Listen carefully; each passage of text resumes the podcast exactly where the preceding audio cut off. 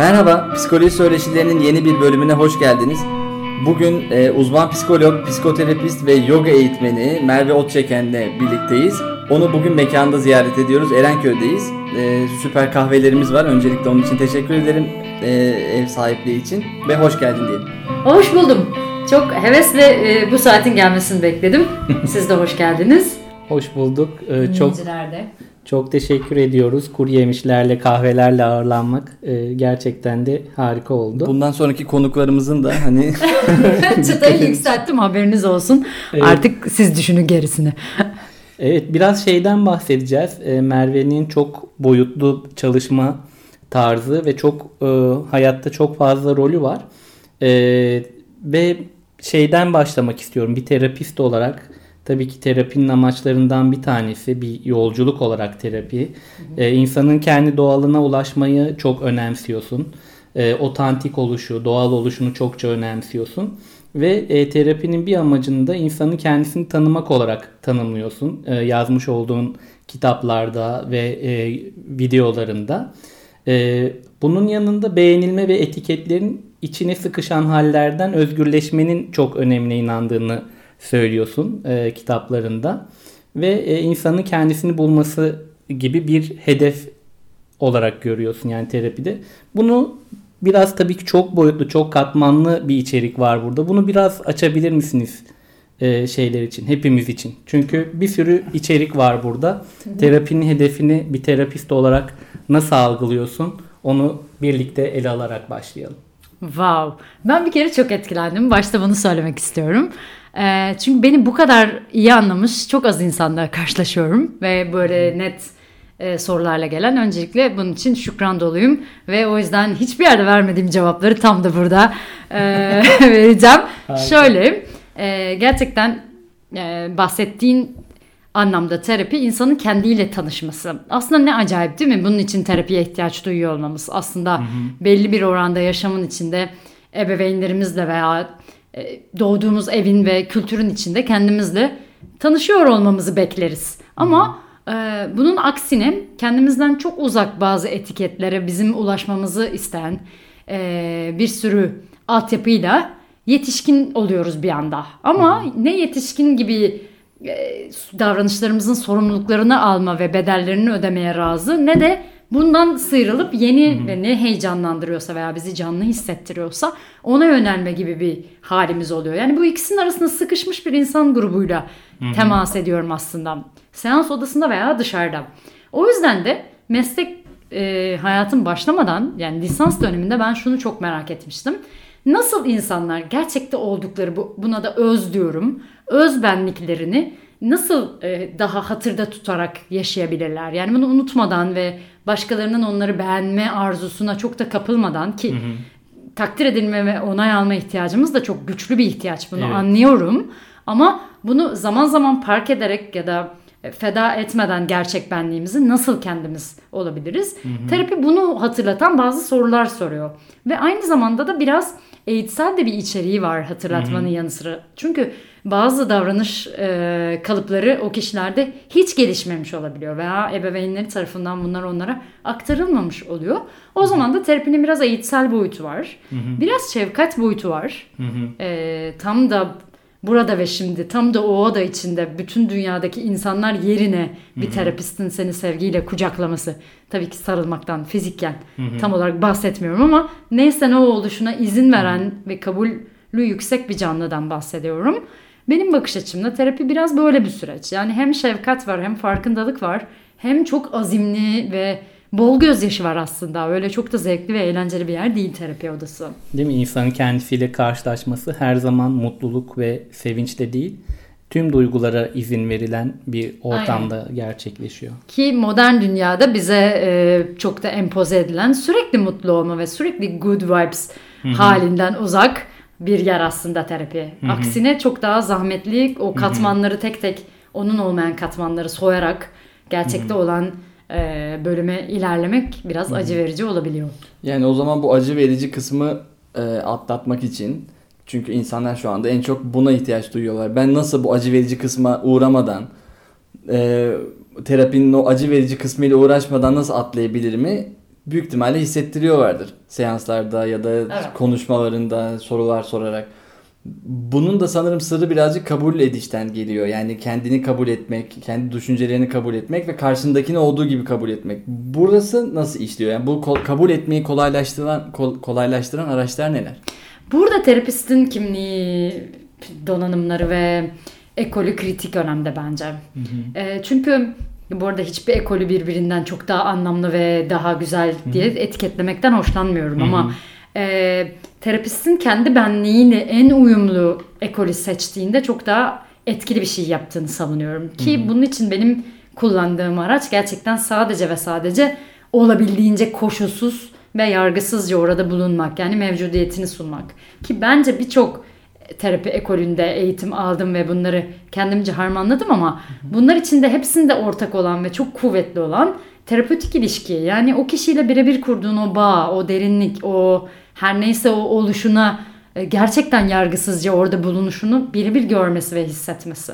Tek bence o acılı bölüme iyi gelen bölüm orası. Yani senin bir insan canlısı olarak ama bir o kadar da kendi duygularını biraz daha temizlemiş, biraz daha temiz bir ayna olarak orada bulunman ve gerçekten onu yargılamayacağını ve her türlü karanlığını çok rahat gösterebileceği bilgisini kelimelerine değil de sadece varlığına gösterebiliyor olman.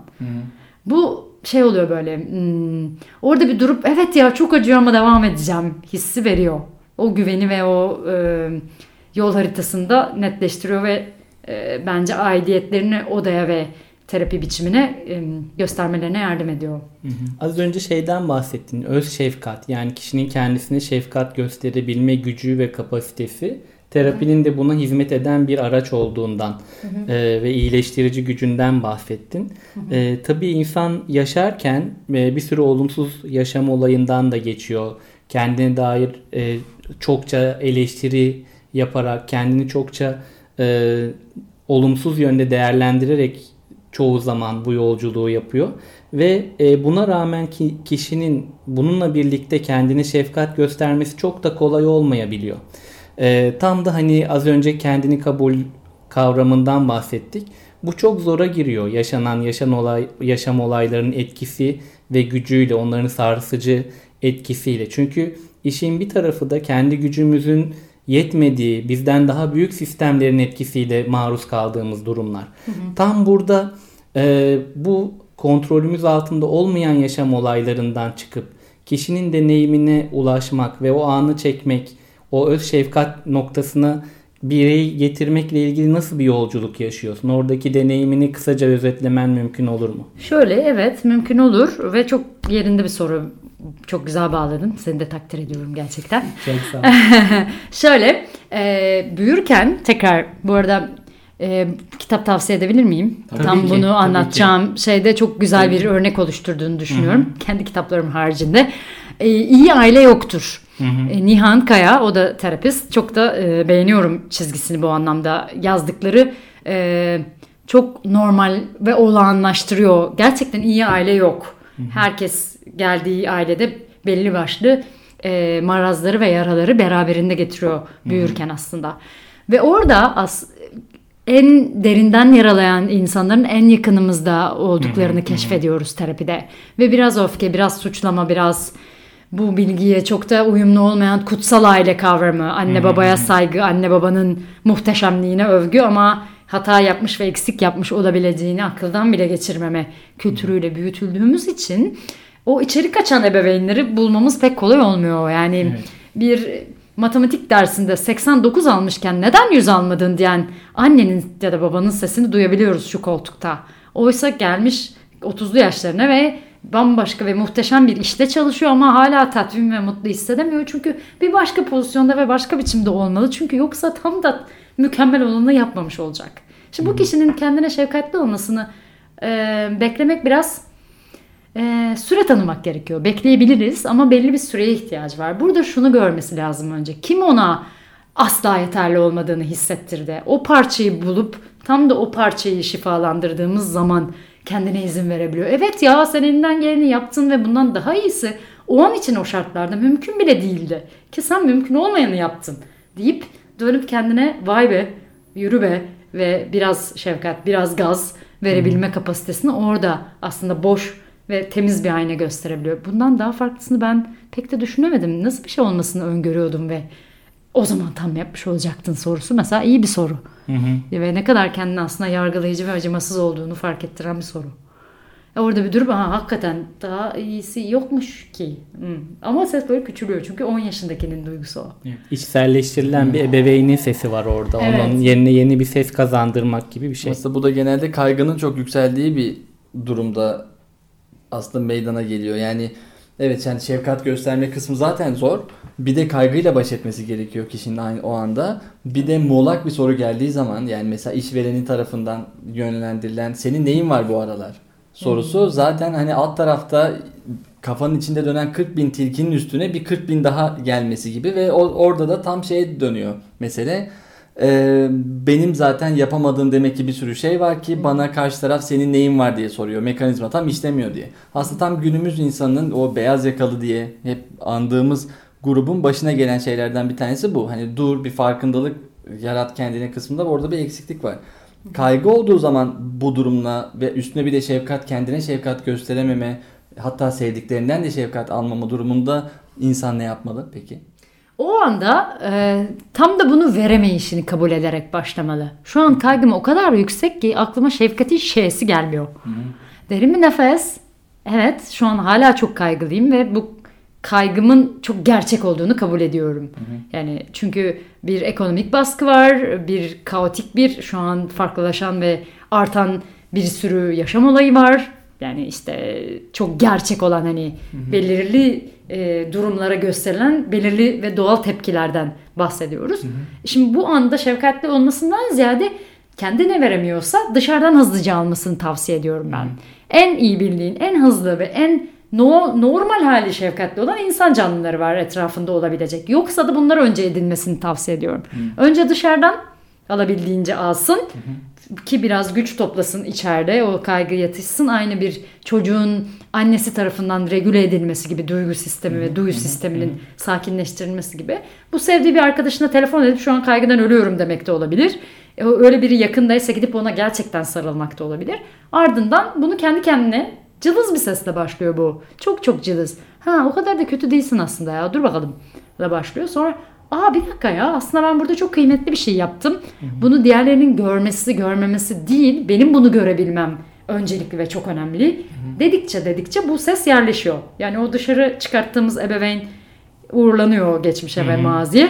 Sonra e, bu arada bunu da eklemek istiyorum kaygıyla ilgili. Sanki kaygısız olursak ciddiyetsiz, umursamaz, garip, yetişkin olamamış, çocuksu, e, haz odaklı bir insan oluyoruz gibi bir bunun kaygısı eklendiği için kaygılı olduğumuzu düşünüyorum. Oysa ki hem neşeli, hem ciddi alan, hem zarif, hem coşkulu, hem yeri geldiğinde yas tutan ve ne bileyim e, konfor vermeyen ama o anki tam duygumuzu hissettiğimiz yetişkinler olabiliriz. Bir şeyi ciddiye almak eşittir kaygılı olmak değildir. Bu çok yerleştirilmiş bir kültürel e, şey olduğunu görüyorum ben. E, özellikle evham, özellikle telaş etmek e, değerli kılınıyor nedenini bilmediğim bir biçimde.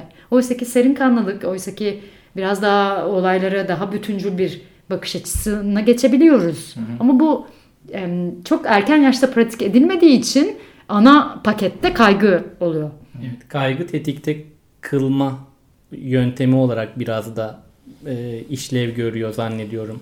Yani insanı e, yani tetikte tutuyor insanları ki Evet. daha üretici olsunlar. Yani toplumumuz yaşadığımız toplum bizden daha büyük olan sistem işte işveren e, içinde bul, girdiğimiz sosyal ortamlar yani bir yanıyla da kaygının hiç olmayışı e, tedirgin Zaten hiç bir şey olmamasını gibi. tavsiye etmiyoruz. Tabii, tabii. Dürtülmemiz için bir şeyin Regüle edebilecek Evet, boyutta durması evet. lazım. Evet. Sadece evet dengeleyeceğin ya da ne bileyim e, deniz seyretmek istiyorsan denize belli bir mesafeye yaklaşmak gibi veya işte dalgalar varsa altında kalmamak için sörf yapmayı öğrenmek gibi bir şeyden bahsediyorum. Yani Evet. onu uyumlu bir suda yüzmek, bunun davranış pratiğini cebinde tutmak ama ben hem okyanusta olmak istiyorum hem sörf yapmak istemiyorum noktasında olmamak. İstediğin Evet. şey buysa buna uyumlu davranış pratiğine e, azimle sürdürmekten bahsediyorum. Yani onu yaptıktan sonra zaten kontrol edemediğimiz bir sürü şey var ve normal olması da yani her şeyi kontrol edemediğimiz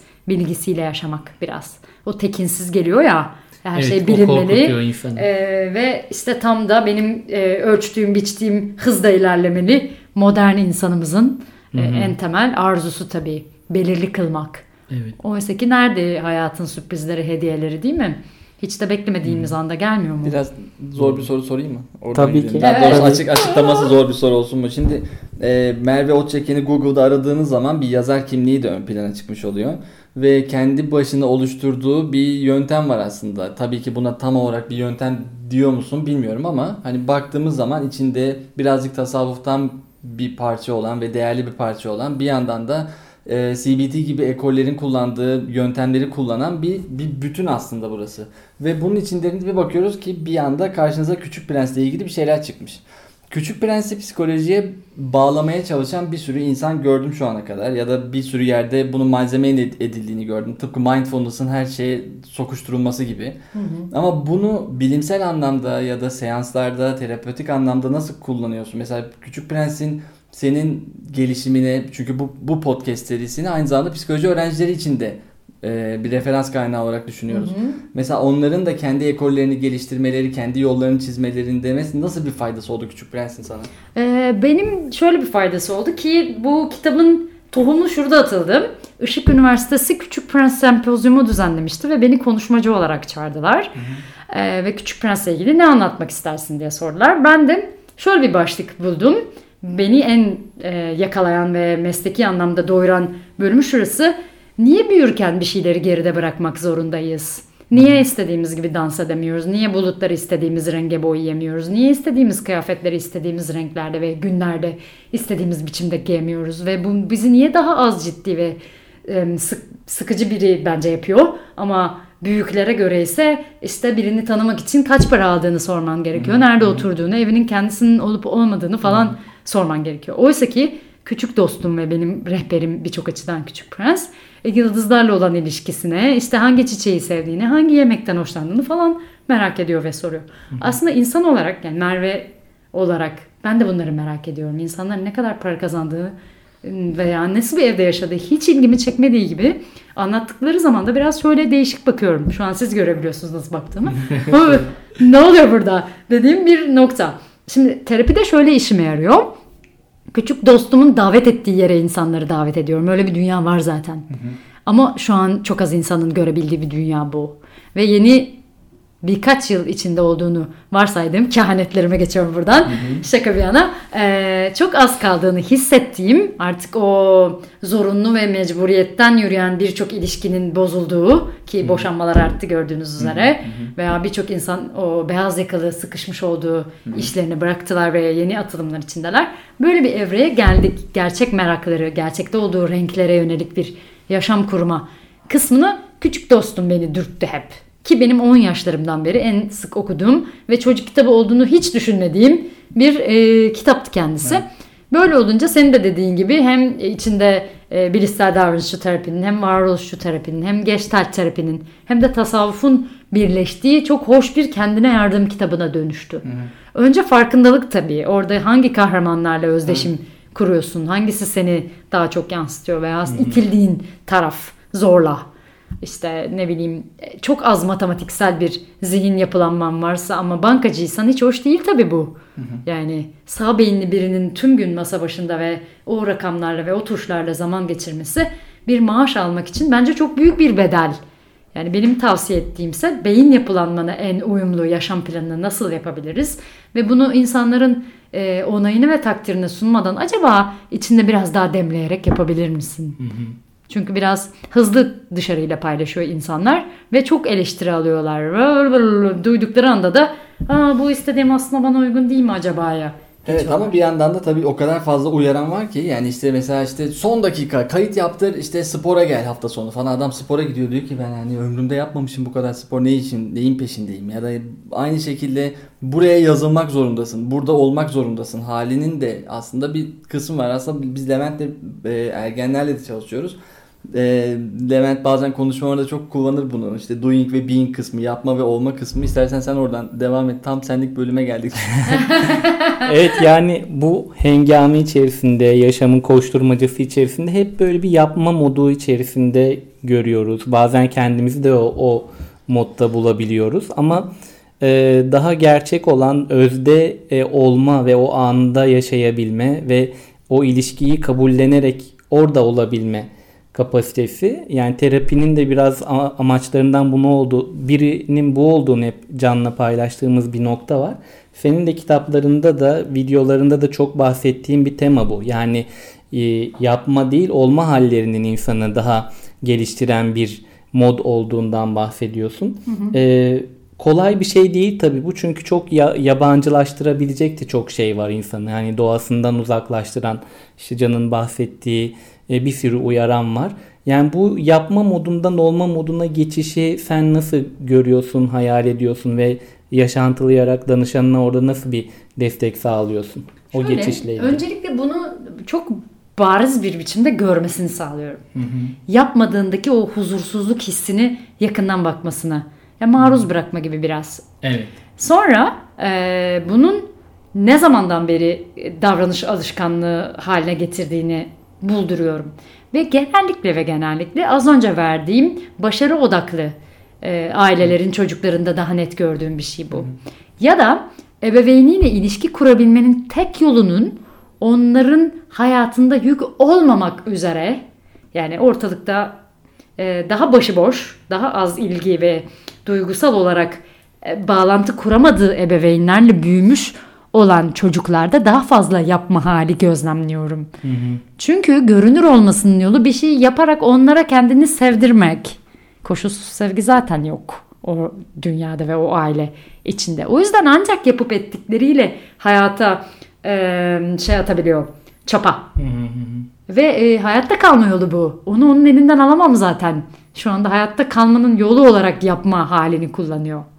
Önce hayatta kalmanın başka yollarının olabildiğini burada e, fark ettiriyorum. Sonra bunların nasıl olabildiğini tabii ki bunun olma haline geçene kadar egzersizleri var.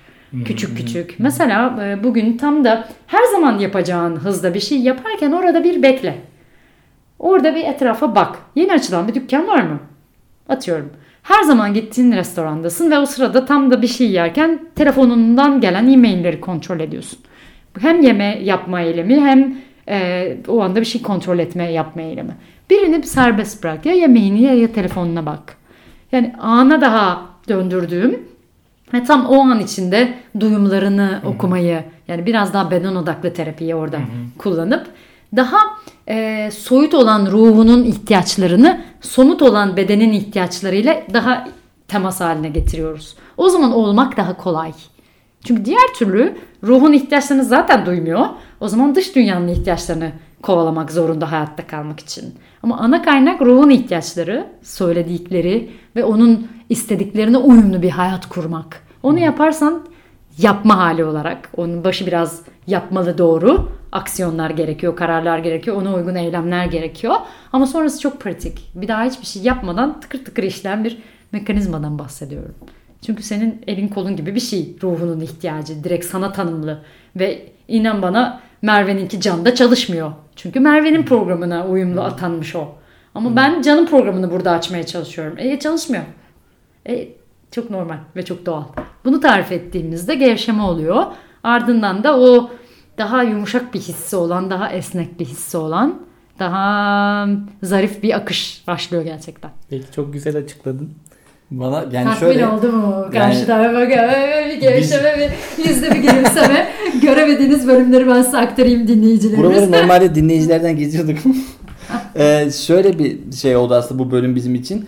Ee, şu ana kadar e, kaydettiğimiz bölümlerde mesela doğrudan psikanaliz konuştuk. Metakognitif terapi konuştuk. Spor psikolojisi konuştuk. Yani bir ekolü tanıtmasını istedik bir uzmanın. İlk kez aslında bir sürü farklı yere değinmiş olduk. Hani ilk kez nasıl bir yayında bu kadar kahve, çay e, şey peşindeysek, kuru yemiş peşindeysek Doğru. buradaki kaydın kalitesi de aynı şekilde daha farklı bir boyutta olmuş oldu.